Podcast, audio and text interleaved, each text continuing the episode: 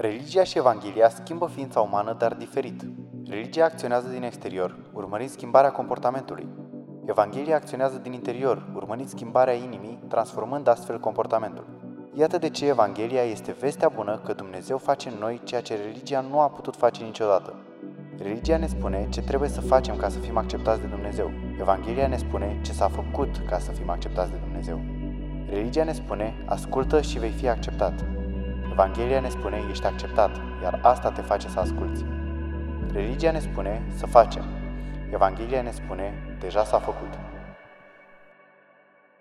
Aș vrea să redau uh, capitolul 5 din Galateni uh, printr-o ilustrație. Nu știu dacă vă place C.S. Lewis sau uh, Lord of the Rings sau mm, trilogiile acestea, dar uh, pe mine mă fascinează și probabil că ăsta este motivul pentru care s-a născut în mintea mea uh, atunci când am citit capitolul 5, încă o dată, această ilustrație. Sufletul este o fortăreață tare, bine apărată. Poate că ne-am uitat la sufletul nostru și am zice că nu e chiar așa o fortăreață bine apărată, însă este foarte bine apărată. Ai fi ispitit chiar să spui că este invincibilă. Acum, regele Iisus a pornit să o cucerească. Auzisei de acest mare războinic.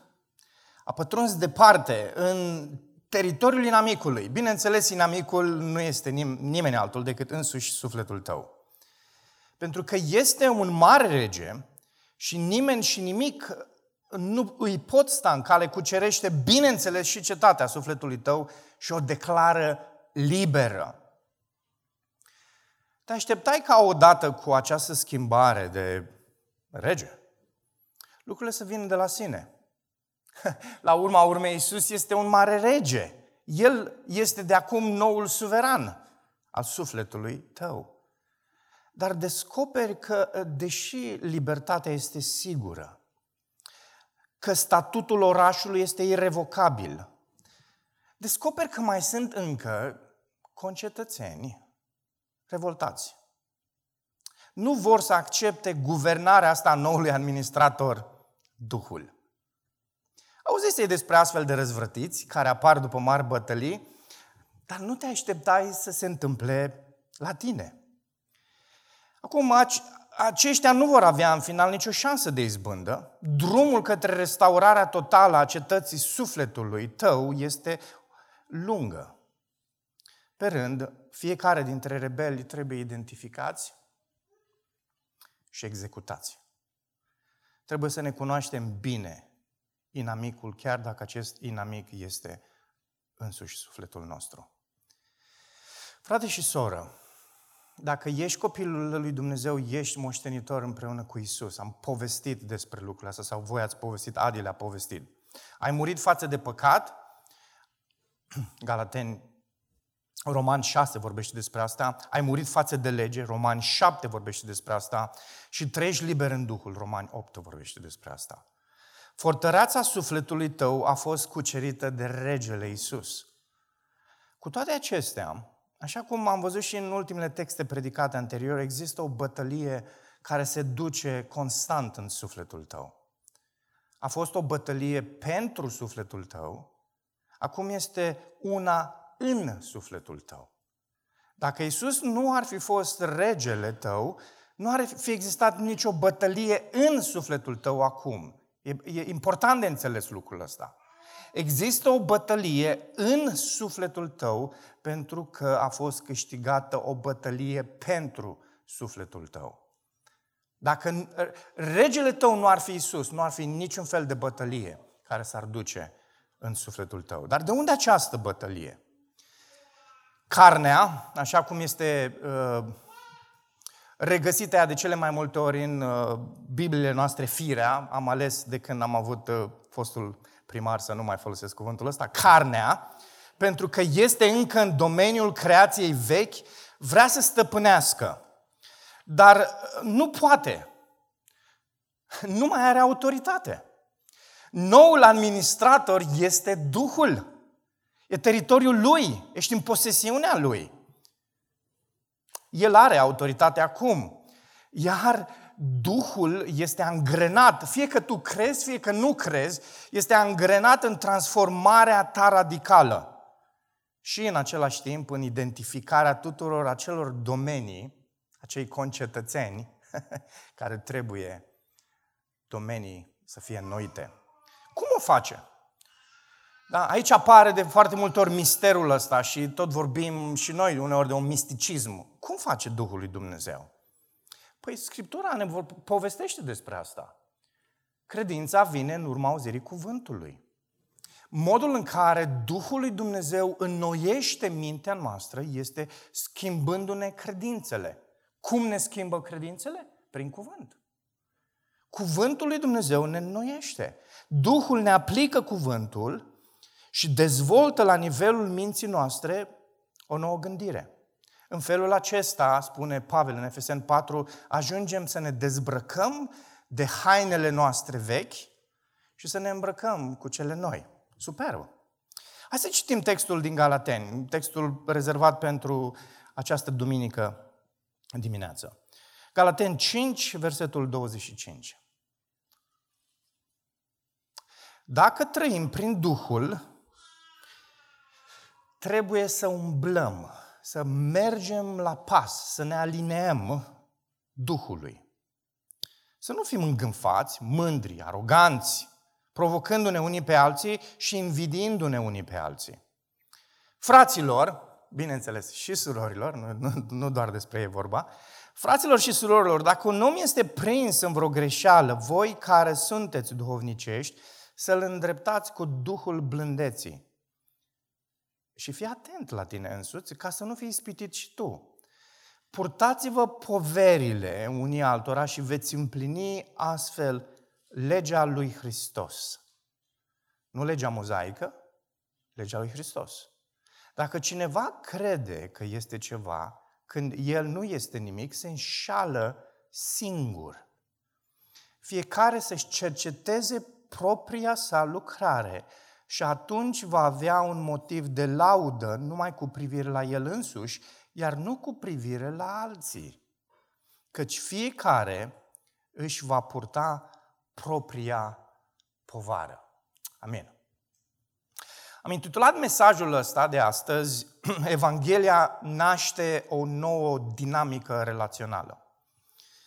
Uh, vedeți, asta este posibil pentru că relația noastră pe verticală a fost radical schimbată. E aceeași paradigmă pe care o, o întâlnim mereu și mereu în, în Noul Testament. Se duce o bătălie în suflet pentru că o bătălie pentru suflet a fost câștigată.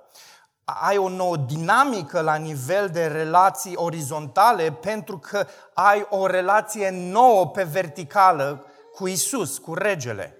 E important aspectul ăsta. Dacă nu ai o relație cu Isus, dacă nu ești copilul lui Dumnezeu, atunci dinamica relațiilor tale va fi una seculară, lumească. Am devenit prieten cu Isus. Și pentru că am devenit prieten cu Isus, atunci există o nouă dinamică. Și atunci întrebarea care se pune este cum transformă Duhul relațiile noastre? Ce aspecte putem identifica în mod specific în textul pe care l-am citit, care au de-a face cu relațiile dintre noi? În primul rând, în aceste două versete, 25 și 26, care încheie cumva uh, uh, capitolul 5 și în același timp sunt tranziție către capitolul 6, vedem că relațiile centrate pe Evanghelie sunt centrate pe Evanghelie, nu pe reguli e, e, e vital de subliniat aspectul acesta.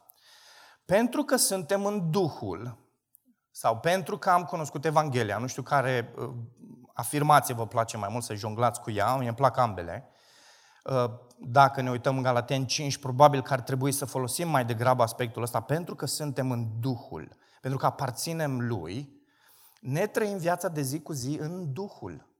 Nu prin reguli, da? Toată cartea asta, Galateni, contrastează aspectele legate de lege mozaică și această viață nouă în Isus care se consumă în contextul Duhului lui Dumnezeu. noi suntem pragmatici și ăsta e motivul pentru care suntem atrași către negru pe alb, această literă pe care o vedem, spre deosebire de această viață în Duhul care, deși pare colorată, pare interesantă, când o auzi, pare destul de abstractă. Ok? Uh, versetul 10, 25, dacă trăim prin Duhul, trebuie să și umblăm în Duhul. Dacă aparții Duhului, dacă ești în posesiunea Duhului, dacă Isus este regele tău, dacă Isus a cucerit fortăreața inimii tale, atunci, atunci ești în domeniul Duhului. Și pentru că ești în domeniul acesta al Duhului, trebuie să umbli în pas cu Duhul. Ascultați, sunt două, sunt două aspecte diferite aici, sunt două nuanțe diferite în, în, în versetul ăsta. Ai pe de-o parte, dacă trăim, și verbele în greacă sunt foarte frumoase, dacă aparții, dacă trăiești, dacă viața ta este în Duhul, atunci consecința acestui fapt este că vei umbla la pas. Da? Adică, dacă sunt căsătorit cu Marta, când merg la plimbare, merg cu Marta. E, e imaginea asta superbă pe care Pavel vrea să o vedem. Unii râdeți, alții vă uitați la mine, nu știu, nu știu cum să iau asta, dar în fine. Uh, uh, Evanghelia, uh, Pavel vrea să vedem aspectul ăsta. Că nu este doar chestia asta abstractă, sunt în Duhul, trăiesc în Duhul, sunt în domeniul Duhului. Doamne, cum sună, dar sună frumos, dar sună așa mistic puțin. Ok? Pavel zice, umblăm cu el, ținem pasul cu el. Și o să vedem, acest verb de aici este, are niște nuanțe foarte frumoase. Aceasta nu este una dintre variante, să știți. E singura. Este singura. Nu există, alte, nu, nu există mai multe opțiuni. Este singura opțiune. Dacă ești în Duhul, dacă cetatea sufletului tău a fost cucerită, dacă regele tău este Isus, atunci trebuie să umbli cu Duhul. Nu ai, nu ai altă opțiune. S-ar putea să nu umbli pentru că nu ești al lui Isus. Sau s-ar putea să nu umbli pentru că încă nu înțelegi care este identitatea ta, ce înseamnă să fii al lui Isus. Să vă ilustrez asta. Povestesc despre Sasha. Sasha, undeva prin anii 90, după căderea URSS, s-a mutat în America. râmul viselor. Ce a fost? Că nu prea mai, dar în fine. A ajuns într-un cartier bun, undeva într-un stat din sud, îți dorești căldurică, frumos, vreme bună, deși au cam avut zăpadă în ultimul timp, nu după mult timp a hotărât să meargă la una dintre secțiile de poliție din apropiere și să raporteze că a venit și el în zonă. Așa cum a intrat în secția și a și ieșit. A aflat cu stupoare că nu trebuie să raporteze la nimeni venirea lui.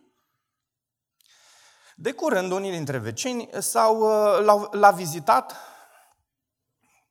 cum sunt unii americani așa drăguți, și l-a invitat la masă. Pentru a se cunoaște mai bine. Cu greu a acceptat invitația, dar în cele din urmă a acceptat-o. A ajuns în vizită, printre altele, a povestit vecinului despre pățania de zilele trecute. La care vecinul îi spune, Sasha, ești într-o țară nouă, ești într-o țară liberă. Poate că în mama Rusie obișnuiai să faci asta, dar aici nu trebuie să faci asta. Nu trebuie să raportezi nimănui venirea și plecarea ta. După ceva vreme, observând că Sasha vorbește încet, vecinul l-a întrebat, Sasha, dar de ce vorbește așa de încet? Poate ne aude cineva, nu știu niciodată cine ascultă discuția. Vă aduc aminte că eu o întâmplare din anii 90, ok? Acum, având Alexa în casă, ne ascultă toată lumea. Bine. da, ă, Vecinul a zâmbit amuzat și a spus lui Sasha, Sasha, nu ne ascultă nimeni, stai liniștit, nu mai ești în Rusia. După ceva vreme, vecinul l-a întrebat pe Sasha, Sasha, noi duminică mergem la biserică, ai vrea să mergi cu noi? Biserică? Oh, nu știu, s-ar putea să am probleme. Nu știu ce să zic. Sasha, de ce ai avea probleme? Păi nu știu, s-ar putea să fiu luat la întrebări, s-ar putea să-mi pierd jobul nou pe care tocmai l-am obținut. Sasha, nu o să fie nicio problemă. Adică nu o să fiu pus sub urmărire? Sasha, ești într-o țară liberă. Tu hotărăști ce vrei. Păi, atunci aș veni. Super, ne vedem duminică. Cum? Ești tu asemenea lui Sasha? Când vine despre viața ta nouă în Isus. Constituția ta este una nouă. Se numește legea Duhului de viață. 2 Corinteni, capitolul 3. Nu ești sub litera Constituției vechi, din vechiul legământ, care era legea mozaică. Nu mai ești sub aia. Ești sub o nouă Constituție. Și Pavel vorbește despre libertatea oferită de adevărul Evangheliei și îndeamnă pe cei din Galația, din zona aceea a Galației, implicit pe noi să nu mergem înapoi la legea lui Moise pentru a trăi această viață liberă. Și, dragilor, s-ar putea să spuneți, nu am niciun fel de dorință pentru legea mozaică. Dar știți care e tendința noastră? Chiar dacă nu se numește lege mozaică, ne place să ne concepem o lege, niște principii, niște reguli, să le punem și să spunem, facem lucrul ăsta și atunci o să se întâmple asta. Asta e tendința noastră prin natura noastră căzută. Să facem asta. În contextul noului legământ, lucrurile se schimbă. Duhul lui Dumnezeu este în control și Duhul lui Dumnezeu lucrează aplicând cuvântul vieții noastre, sufletului nostru. Ce trebuie să facem noi este să, să luăm cuvântul, să ne imersăm în el și să vedem uh, uh, modul în care realmente Duhul lui Dumnezeu, într-un mod foarte natural, ne transformă, ne schimbă. Acum, această viață nouă se consumă în contextul comunității și aici introducem, facem tranziția bună către întreg textul pe care îl abordăm în dimineața asta.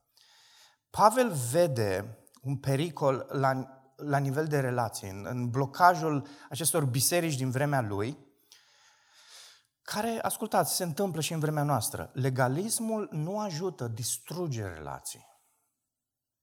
Am văzut-o mereu și mereu. Reguli mai multe, principii mai multe, să facem și aia, surorile nu au voie așa, surorile au voie așa și acest legalism distruge. Da, era diferit în perioada lui Pavel, dar în esență aceeași problemă. De aceea versetul ăsta central în capitolul 5, versetul 13 spune voi, a fost, voi ați fost chemați la libertate, fraților și surorilor, dar nu folosiți această libertate pentru carne, ci în dragoste slujiți-vă unul pe altul. Observați, nici măcar nu zice, ci în Ok, nu asta e treaba, deci nu, nu investiți în carne, gândiți-vă la voi, gândiți-vă la sinele vostru, gândiți-vă la stima voastră de sine, investiți în voi. Nu, nu, nu, nu. Scriptura ne oferă o dinamică altruistă, nu una egoistă în care să ne centrăm pe noi, ci, modul, ci una care este centrată în ceilalți. Prietenul și-a dat viața pentru prietenii lui. Isus. Dacă ești al lui Isus, tu îți vei da viața pentru alții. Și să-ți dai viața pentru alții se poate face în foarte multe feluri. În dimineața asta o să vedem doar unul dintre ele. Umblarea asta în Duhul, din versetul 25, despre care am vorbit, se întâmplă în contextul comunității, să știți. Unii teologi chiar sunt de părere că verbul folosit aici pentru a umbla, a merge la pas cu Duhul, are în ADN-ul său imaginea unui grup care se aliniază. Da, data trecută, mesajul de data trecută pe care l-a avut Adi a fost mai mult pentru o analiză de asta personală, individuală, în ce fel se vede roada Duhului în viața mea. Astăzi vom fi chemați mai degrabă la o analiză Uh, ce e raportată la comunitate. Pentru că am cunoscut Evanghelia, pentru că am fost cunoscuți de Isus, pentru că Isus a devenit regele nostru, nu suntem aroganți. Și smeriți în relațiile pe care le avem cu ceilalți. Uitați-vă la versetul 26. Versetul ăsta, dacă vreți, este partea practică a versetului 25. Da? Dacă versetul 25 sună așa foarte teologic, dacă trăim prin Duhul, trebuie să umblăm prin Duhul. Apoi, Pavel ia versetul 26 și zice, ok, cum citim în viața de zi cu zi această umblare la pas cu Duhul? Și el zice să nu fim îngânfați, provocându-ne și invidiindu-ne unii pe alții. Dragilor, știți foarte bine lucrul acesta. Smerenia este o calitate rară. Și Pavel ne, ne oferă aici două moduri prin care poți vedea această smerenie. Această umilință pe care numai Duhul Domnului o poate aduce. Și uitați, oameni care nu provoacă și oameni care nu invidiază pe ceilalți. Erau probleme serioase în Galația, iar Pavel îi încurajează să nu se uite cu un spirit de superioritate unii la alții, să nu se mai jignească prin cuvinte, prin comportamente, să nu mai poftească bunul și poziția celorlalți. Ascultați, unul sau una dintre consecințele legalismului este această aroganță. Pui reguli și pentru că pui reguli, tu ții regulile astea, dacă le ții, dacă le ții, te crezi superior celorlalți. Și se creează acest spirit de competiție cu care eu am trăit în adolescența mea. L-am văzut practicat în contextul în care am trăit. Și e distrugător, ce am tot spus până acum. Trebuie să ne vindecăm de asta și singurul mod prin care putem să ne vindecăm de asta este să umblăm la pas cu Duhul. Iacov adaugă la ce zice uh, aici Pavel. Uh, uitați-vă în Iacov 4, el zice, de unde vin luptele și de unde vin conflictele între voi? Iacov zice, e mediul în care ai trăit. Genetic. Mama ta e problema. Tatăl tău e problema. Asta zice Iacov?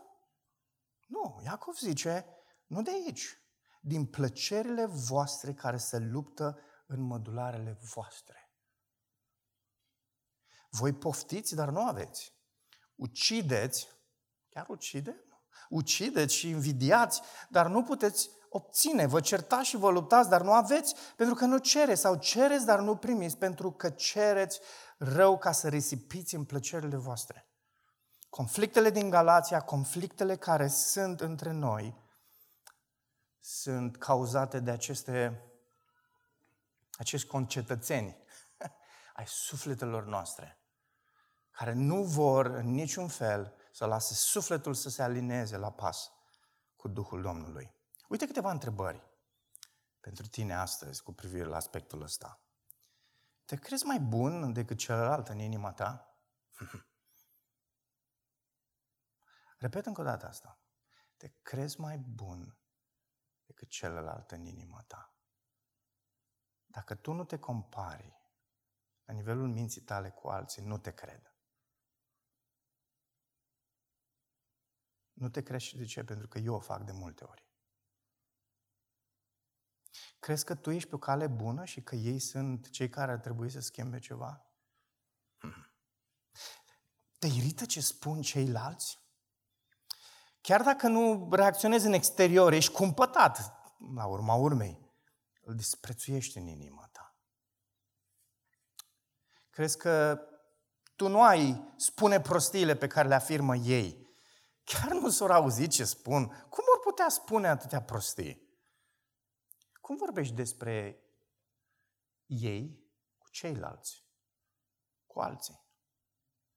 Sau îi eviți sau dacă îi întâlnești, nu te poți abține să nu-i provoci. Nu știu cum sunteți voi, dar mă regăsesc aici. Mm, îmi place când prind pe cineva la colț. Da. Mai ales persoanele care încerc să le evit. Dar în cele din urmă dai ochii cu ei și dai ochii cu ei și nu te poți abține. Te bucuri de binele celor din jurul tău? Te bucuri de succesul lor profesional, că au fost avansați, că le merge bine, că au făcut 5.000 de euro săptămâna asta? Cum te bucuri de succesul altora spiritual? Eh, frate, nu mă interesează spiritual. Să le meargă bine. Ok. Te bucuri pentru modul frumos în care își cresc copiii? Și tu ai copii. Ești invidios? Te uiți cu suspiciune. E, ceva e putre de aici. Copiii lor diferiți de copiii mei. Sau te bucuri în inima ta de eșecul fratelui tău. Îl bați cu compasiune pe umăr, dar în inima ta îți spui să vadă și el cum e acum. Reafirm, relațiile centrate pe Evanghelie, pe umblarea prin Duhul, nu prin reguli. 2. Vorbim despre relații care caută binele celorlalți, nu doar pe cel personal. Capitolul 6, versetele 1 și 2. Fraților și surorilor, dacă un om este prins în vreo greșeală, voi care sunteți duhovnicești, spirituali, ai Duhului, să-l îndreptați cu Duhul blândeții.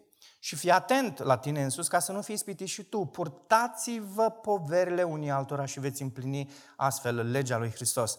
Asta este esența relațiilor de ucenicie dintre noi. Paragraful acesta vorbește despre lucrarea de restaurare a uceniciei în care uneori biserica în care mergem crede, dar noi nu credem. Și din ce cauză spun lucrul ăsta?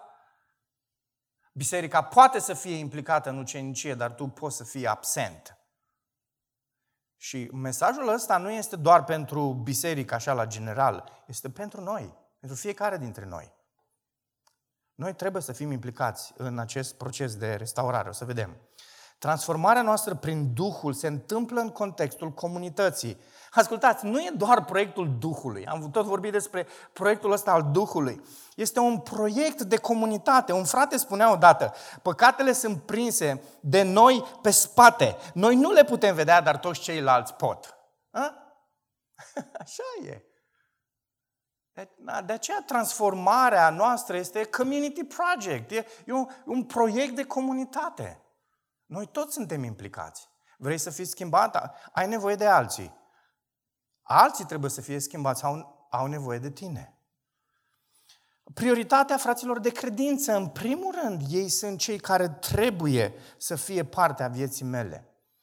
Restaurarea asta se consumă în contextul comunității de credință. De aceea zice aici fraților și surorilor, e lucrarea bisericii. Nu este lucrarea unei organizații, a unei asociații, a unei clinici parabisericești, nu.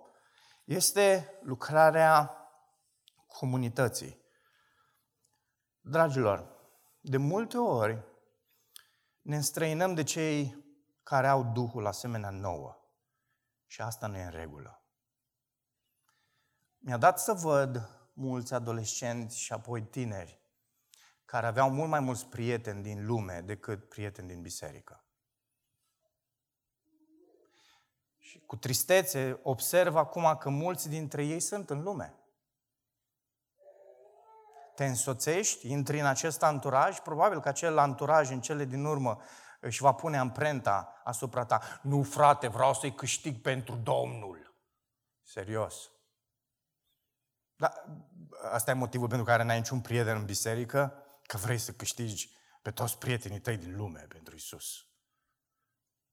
Problemă. Ce fel ești în comunitate? Ce fel ești acolo? În ce fel ei sunt prioritate? Dacă nu aveți prieteni în comunitate în care sunteți teoretic membri, nu e ok. Apoi, vedem în, în contextul ăsta că Pavel vorbește despre păcat ca fiind o oportunitate de slujire. Nu știu dacă v-ați gândit în felul ăsta vreodată la păcat. Ok? Este o oportunitate de slujire, nu e de condamnare, nu e de distrugere, nu e de pedeapsă. Cineva nu a păcătuit și ți-a aruncat ție mingea la fileu ca să începi să-l trăznești. Nu. Este o ocazie în care poți să slujești. Ocazie în care poți să te implici. Mai devreme sau mai târziu apar păcate. Mai devreme sau mai târziu unii eșuează, tu eșuezi. Păcatul devine în acel moment un context de slujire. Acum, aici spune să-l îndreptăm da, cu Duhul blândeții. Și ascultați, mustrarea asta, îndreptarea, vine în contextul păcatului, nu al preferințelor noastre, Sunt unele biserici care trec cu vederea păcatul, dar nu preferințele lor muzicale sau vestimentare sau mai știu eu ce. Nu. Pavel vorbește aici despre îndreptare în contextul unei greșeli sau unui păcat. Nu vorbește în contextul preferințelor. De multe ori noi vedem sau am văzut disciplinări și corectări uh, eclesiale, bisericești, făcute din preferințe, dar nu pentru că ar fi fost ceva etic putred acolo sau moral. Nu. Trebuie să, trebuie să avem grijă, trebuie să fim atenți. Mai ales când vine relația asta personală pe care o avem cu ceilalți. Preferă ceilalți aceleași tipuri de haine ca noi, sau îmbrăcăminte, sau muzică, sau bere, sau cafea, mai știu eu ce? Da, eu beau încă cafea Jacobs. Aia e preferința mea, ce să fac? Da. Păcat, ă? Unii m-ar pune sub disciplină. Dragilor, din nou, cu siguranță că și voi aveți experiențele voastre și ați văzut drame după drame, unii dintre voi poate le-ați trăit, în care preferințele astea în relații, preferințele astea personale au, au distrus. Poate uneori voi ați distrus viața cuiva pentru că ați preferat altceva. Nu a fost nimic moral acolo, nu a fost păcat, nu a fost greșeală, dar nu s-a ridicat la așteptările preferințelor tale.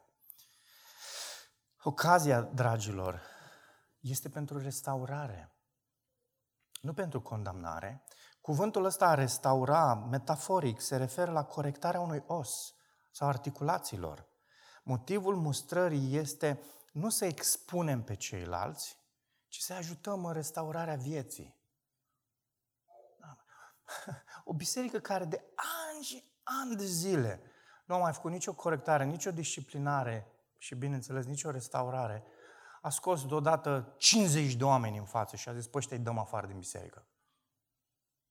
Cum e posibil așa ceva? Dumnezeu nu ne cheamă în felul ăsta să expunem lucrurile și să-i facem pe oameni vulnerabili, ne cheamă să-i slujim și ne cheamă să-i ajutăm. Să stăm lângă ei. Nu să punem umărul pe ei și să-i judecăm în inima noastră, să punem mâna noastră peste ei și să spunem, sunt aici, te ajut. Încercăm să înțelegem împreună. E, e, e, cuvântul ăsta, vreo greșeală, are niște conotații foarte frumoase. Poartă ideea fie a unui pas fals, fie a unei omiteri. Și de aceea, consilierea biblică, această ucenicie de criză, adresează problemele inimii care rodesc în urma alegerilor prostești. Sunt unii oameni care iau hotărâri proaste, dar nu proaste din punct de vedere al moralității, ci proaste din punct de vedere al înțelepciunii. Ai putea spune că nu a fost o decizie înțeleaptă. Și pentru că nu a fost o decizie înțeleaptă, a urmat alte alegeri proaste și alte alegeri proaste și într-un final ai pe cineva care ajunge într-o situație deplorabilă. Bineînțeles, uneori poate însoțită de păcat, că alegerile alea în cele din urmă duc la o viață păcătoasă. Am văzut asta de 11 ori. Foarte rar se întâmplă să nu se ajungă în cele din urmă la un, un stil de viață păcătos. Dar când adresezi aspectul ăla legat de înțelepciune, cum îl adresezi? Cum te uiți la el? Cum îi ajuți pe oameni? Apoi, consilierea biblică nu este pentru profesioniști sau doar pentru profesioniști, cum vreți să spuneți, ci pentru noi toți. Aici în textul nostru spune voi care sunteți duhovnicești. Pavel surprinde aici acest aspect. Frații care sunt copleșiți de păcat sunt slujiți de alții duhovnicești. Cuvântul duhovnicesc vine de la Duhul. Dacă folosești spiritual, îți place să fii mai modern, vine de la spirit, care în cele din urmă de la Duh. Cine sunt cei ce spirituali aici, în textul nostru? Pavel ne oferă răspunsul prin întreaga scriere. Toți gălățenii au primit Duhul când au primit mesajul, 3, 2, 5. Toți s-au bucurat de binecuvântarea promisei lui Avram, Duhul, 3 cu 14. Dumnezeu le-a dat Duhul pentru că ei toți sunt copiii lui, 4 cu 6. Toți trăiesc prin Duhul, 5 cu 16. De aceea cei care umblă prin Duhul, 5 cu 16, sunt călăuziți de Duhul, 5 cu 18 și țin pasul cu Duhul, 5 cu 25. Aceștia sunt chemați să-i restaureze pe cei căzuți. Dacă Isus a cucerit fortăreața inimii tale, te cheamă pe tine în această slujbă de consiliere, de ucenicie, de criză, să ajuți pe alții. Dragilor, adesea suntem mințiți că doar unii pot face evangelizare, că doar unii pot face ucenici, că doar unii pot să-și ajute frații de credință. Nu, Pavel zice, nu, nu. Frate și soră, ai Duhul, trăiește ca unul care are Duhul. Umblă la pas cu El. Umblă în comunitate cu El. Place mult cuvântul ăsta pe care îl adaugă Pavel aici. Zice, și fii atent la tine însuți ca să nu fii ispitit și tu. Da, poți citi în multe feluri afirmația asta, exclamația asta. Însă mie mi se pare că Pavel povestește puțin mai multe lucruri despre acel spirit de smerenie amintit puțin mai devreme. Cei care ajută nu se concentrează pe păcatele altora provocându-i și descurajându-i, ci mai degrabă se smeresc. Își aduc aminte de natura lor imperfectă, de tendința lor proprie spre păcat. Ei înțeleg că și ei pot să fie ispitiți. Ascultă, astăzi ei ajută pe cel care a căzut, însă mâine ei pot să fie cei ajutați. Schreiner surprinde frumos aspectul ăsta citat. Recunoașterea eșecurilor personale îi va păzi pe credincioși de triumfalism sau aroganță.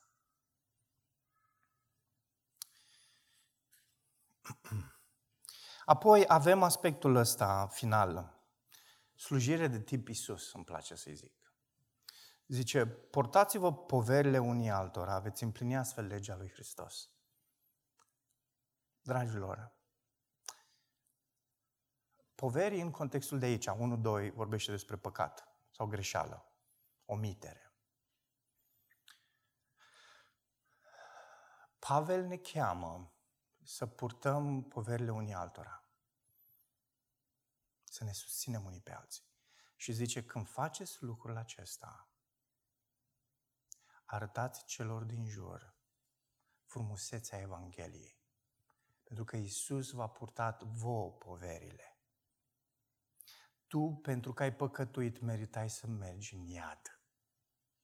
Tu, pentru că erai răzvrătit împotriva lui Isus și toată fortăreața sufletului tău era împotriva lui, meritai să mergi în iad.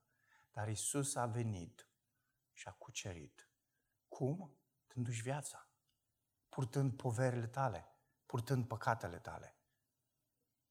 Și ascultați, nu, mă gând, nu am văzut de, de mult timp, relativ mult timp în viața mea aspectul ăsta. Și mă bucur de adevărul ăsta foarte tare acum. Îl prețuiesc. Ori de câte ori ajut pe cineva, ori de câte ori, dacă petrec timp cu Radu, dacă investesc în Radu, dacă porn din poverile lui, dau șansa altora să vadă Evanghelia, să vadă frumusețea lui Isus, să vadă că Isus este regele Ascultați, ce har mai mare, ce oportunitate mai mare, ce ocazie pentru noi toți care suntem aici astăzi să putem să ne implicăm în asta și să investim în alții și să-i slujim pe alții, să fim cu totul conectați la comunitate și în felul ăsta să arătăm în, în fiecare zi Evanghelia celorlalți. Ce har!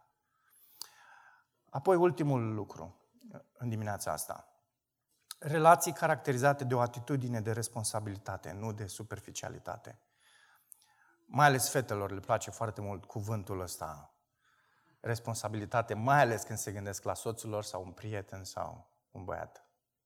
Pare că trăim într-o lume în care, poate din punct de vedere al uh, performanțelor uh, a job, deși și acolo subiectiv, pare performanță, în relații parcă suntem atât de lejeri unii cu alții nu, nu, și nu, nu, mai, nu mai ducem această greutate a responsabilității. Și Pavel adresează aspectul ăsta. Uitați-vă aici. Zice, dacă cineva crede că este ceva când el nu este nimic, se înșală singur. Foarte dur, foarte dur, fratele. Da, mă întreb dacă ar fi postat pe Facebook asta, ce reacție ar fi avut. Fiecare să-și cerceteze propria sa lucrare și atunci va avea un motiv de laudă numai cu, privire, numai cu privire la el însuși, iar nu cu privire la alții. Căci fiecare își va purta propria povară. Okay? Deci avem în versetul 2 o povară, povara păcatelor, avem în versetul 5 o altă povară. Vedem despre ce e vorba. În acel context al restaurării altora, Pavel scoate în evidență aceste trei responsabilități. Ne uităm la ele. Prima, examinare umilă personală. Pavel ne avertizează din nou, nu fiți mândri. Mândria, dragilor, are, are loc la nivelul inimii, al minții noastre. Când nu vezi adevăratul tău status înaintea lui Dumnezeu, te vei păcăli singur. Și adesea, oamenii ajung să se înșele cu privire la identitatea lor atunci când înlocuiesc perspectiva Scripturii cu a lor înșiși. Repet uh, afirmația asta. Adesea oamenii, și să știți că nu e vorba aici doar despre credincioși. Ok? Dar ei sunt uh, uh, în, uh, în psihiatrie, de exemplu, unii oameni care vorbesc, Alan Francis e unul dintre ei, care a fost uh, uh, chief master la DSM-4, care a scris o carte care se numește Saving Abnormal, să, să mântuiești anormalitatea. Și el în cartea lui se întreabă ce este normalitate.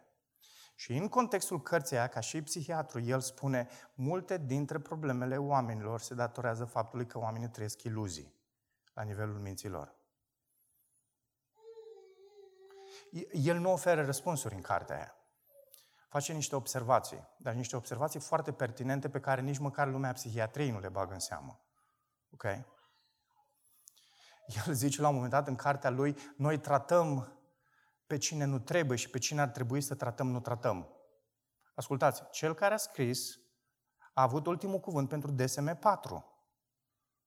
Ok? DSM-4 fiind Constituția, da? Este manualul de diagnosticare uh, și, uh, da, al bolilor mentale, psihiatriei. De ce am vrut să spun chestia asta? Noi, ca și credincioși, nu suntem scutiți de aspectul ăsta. Există un limbaj al inimii, există, există lucruri pe care ni le spunem. Dacă îți pui la nivelul minții tale, inimii tale, cum vrei să spui, ele sunt sinonime, ok? În Scriptură. Dacă îți pui la nivelul minții tale tot felul de chestii, vei ajunge într-un punct să trăiești o iluzie. De aceea uneori chiar creierul, ca și organ biologic, poate să se îmbolnăvească. Ok? Dar Scriptura ne oferă soluția. Zice, trebuie să ne identificăm în perspectiva Scripturii. Trebuie să înțelegem ce spune Scriptura. Și o alegere pe care o facem noi toți în fiecare zi. Cred sau nu cred ce spune Scriptura? Dacă nu cred ce spune Scriptura, atunci voi alege să cred altceva. Și examinarea aceea pe care mi-o voi face mie, pe care o voi face altora, pe care o voi face culturii, pe care o voi face societății, va fi tot timpul, după părerea mea, greșită. Pentru că perspectiva corectă, echilibrată, deși zice că este uh, uh, uh, obiectivă, o are Scriptura. Din nou, observați chiar și la această afirmație. Credem sau nu credem lucrul acesta? E o alegere. Lauda de sine va fi cântarea inimii tale. Dacă tu crezi că părerea ta este cea care îți va da dinamica vieții, nu ceea ce spune Scriptura, vei ajunge să te lauzi pe sine, pe tine. Va fi cântarea ta. Iar când aceasta este vocea pe care o vei urma, slujirea ta ca și credincios va fi una ruinată. Vei crede poate că ai succes, dar succesul acela în ochii lui Dumnezeu înseamnă nimic. De ce nu-i ajuți pe alții? De ce nu investești în alții? De ce aștepți doar prezbiterii să o facă? De ce nu o faci și tu? Ești prea important? Crezi că ești imun la ispită și chiar nu înțelegi cum unii cad, nu știi cum unii eșuează. De ce eșuează? Dragilor, să avem grijă. Fiecare dintre noi, aroganța rupe comunitatea. Îi îndepărtează pe oameni unii de alții și îi minte pe cei care cred că sunt ceva când de fapt sunt nimic. Trebuie să ne alineăm perspectiva cu privire la noi înșine, cu privire la viață, cu privire la comunitate, cu privire la relații, la perspectiva Scripturii. Scriptura este o filozofie de viață și cred că este singura obiectivă. Apoi, al doilea aspect, o evaluare onestă a slujirii. Noi suntem maestri în a, a evalua lucrarea altora. Ar trebui să păstrăm același ochi critic și realist când vine vorba și de slujirea noastră. Ca și credincioși, noi suntem responsabili înaintea lui Dumnezeu, în primul rând, pentru felul nostru de viață. Motivul acesta de laudă, între ghilimele, citatul din versetul nostru, pare să fie unul viitor, probabil la al doilea advent, la a doua venire a lui Isus. Și pentru că ne uităm la aceste lucruri în contextul în care Duhul lucrează, atunci El este Cel care și-a gloria. Din tot ceea ce se întâmplă, în și prin noi. Și ascultați, din nou, ă, subliniez aspectul ăsta, e un mare privilegiu. Orice slujire pe care o faci este o oportunitate de a da glorie lui Dumnezeu. Și ascultați, asta nu este doar afirmație și doar teologică pe care au inventat-o reformatorii, nu. Toate trebuie în viața mea să fie pentru gloria lui Dumnezeu, amin? Când Pavel spune numai cu privire la el însuși, iar nu cu privire la altul, nu cred că denotă aici o comparație. Da, probabil că Pavel taxează un spirit de laudă a unora care uh, se lăudau cu realizările altora. E rușinos să-ți iei cununi pentru succesul spiritual al altora. Oamenii au făcut-o întotdeauna și o vor face. Poate ție îți place să faci, poate mie îmi place să fac asta, poate ar trebui să ne gândim. Dacă s-a întâmplat ceva bun în viața fratelui tău, slavă Domnului, când diminuezi reușita cuiva, de fapt îi furi laudele Domnului și acela aceluia care a dat harul. Și apoi, în ultimul rând, un, un ultim aspect ce arată, arată o responsabilitate de plină când vine vorba despre când vine vorba de această implicare în comunitate, de relaționare, de ajutorare, este că ne ajutăm unii pe alții să fim responsabili, să ne ă, ă, împlinim de plin această slujire. Versetul 2 zicea, noi trebuie să ne purtăm poverile unii altor atunci când vine vorba de păcat. Însă când vine vorba de povara slujirii, suntem responsabili fiecare dintre noi pentru modul în care ne ducem povara. Fiecare dintre noi ne raportăm lui Dumnezeu la nivel de părtășie și la nivel de relație. Când Dumnezeu îmi dă harul să investesc în viața cuiva care este în păcat, care este într-o umitere și îl ajut, ce fac de fapt este să-l ajut pe omul acela și să restaurez pe omul acela la slujire. Îl ajut să fie responsabil. Dragule, E în dimineața aceasta hotărârea inimii tale să-i ajuți pe alții să fie responsabili?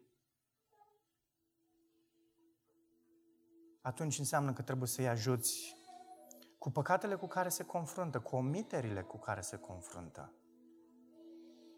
Bineînțeles că te gândești la tine, dar Pavel zice aici, noi dovedim că nu suntem responsabili în momentul în care nu facem lucrul ăsta. Noi dovedim că suntem responsabili ca unii care trăim în Duhul și umblăm la pas cu Duhul, în momentul în care mă implic în comunitatea mea, în momentul în care mă conectez cu fratele, în momentul în care mă conectez cu surora, cu sora, în momentul în care mă conectez poate cu un prieten care vine de ceva timp la biserică și investesc în viața lor și îi ajut, Da, se luptă cu anumite păcate. Și Dumnezeu dă har și păcatele alea sunt îndepărtate și persoana aceea, persoanele acelea sunt restaurate. În momentul în care oamenii ăștia sunt restaurați, am câștigat slujitori, oameni responsabili pentru Biserica Harvest. Da, e pentru Dumnezeu, e pentru gloria Lui, dar Dumnezeu ne-a făcut să fim o comunitate, să fim parte împreună, aici. Dacă am fi mai mulți dintre noi responsabili, s-ar rămulți responsabili printre noi. Și mă rog ca Dumnezeu să te facă pe tine responsabil. Să te facă pe tine unul care decizi în dimineața aceasta și spui vreau să umblu la pas cu Duhul, vreau să umblu la pas cu Duhul în comunitatea în care Dumnezeu m-a pus. De ce? Pentru că Isus a purtat povara. Nu e despre mine aici, nu e despre performanțele mele, nu e despre performanțele Bisericii Harvest, nu e despre... Nu, este despre frumusețea Evangheliei. Când noi suntem responsabili, când noi ne purtăm poverile altora, Evanghelia strălucește. Și reamintim oamenilor că Isus a purtat povara. Poate și pentru ei. Poate și a păcatelor lor. Și este un mod prin care poți să-L faci pe Isus să strălucească înaintea oamenilor. Ce har! Dacă în dimineața asta ești aici și lucrurile astea apar așa pentru tine ciudățele, asigură-te că Isus câștigă bătălia pentru sufletul tău. Cere-i, Isuse, te rog, câștigă bătălia asta pentru sufletul meu. Vreau și eu să înceapă o bătălie în sufletul meu. Deși e grea, deși mă sperie, deși nu înțeleg lucrurile, deși nu știu cum o să se întâmple, câștigă și bătălia pentru sufletul meu. Te rog. Dar dacă Isus a câștigat bătălia pentru sufletul tău, e o bătălie în sufletul tău. E realitatea asta. Nu o iluzie, e o realitate care se întâmplă. Scriptura vorbește despre asta. Nu te speria, Duhul lui Dumnezeu este garanția că va fi cu tine în asta. Ce poate fi mai frumos?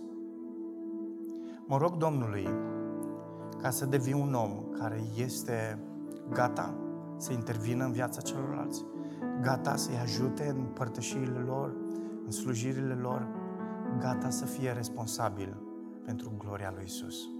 Haideți să ne rugăm. Tată, mulțumim pentru Pavel pentru mesajul acesta pe care îl are pentru noi astăzi. Au trecut mulți ani, foarte mulți ani.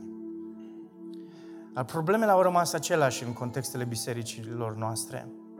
Și, Tată, mulțumim că un astfel de mesaj care a fost scris cu atât de mult timp în urmă e așa de relevant și atât de obiectiv pentru noi astăzi.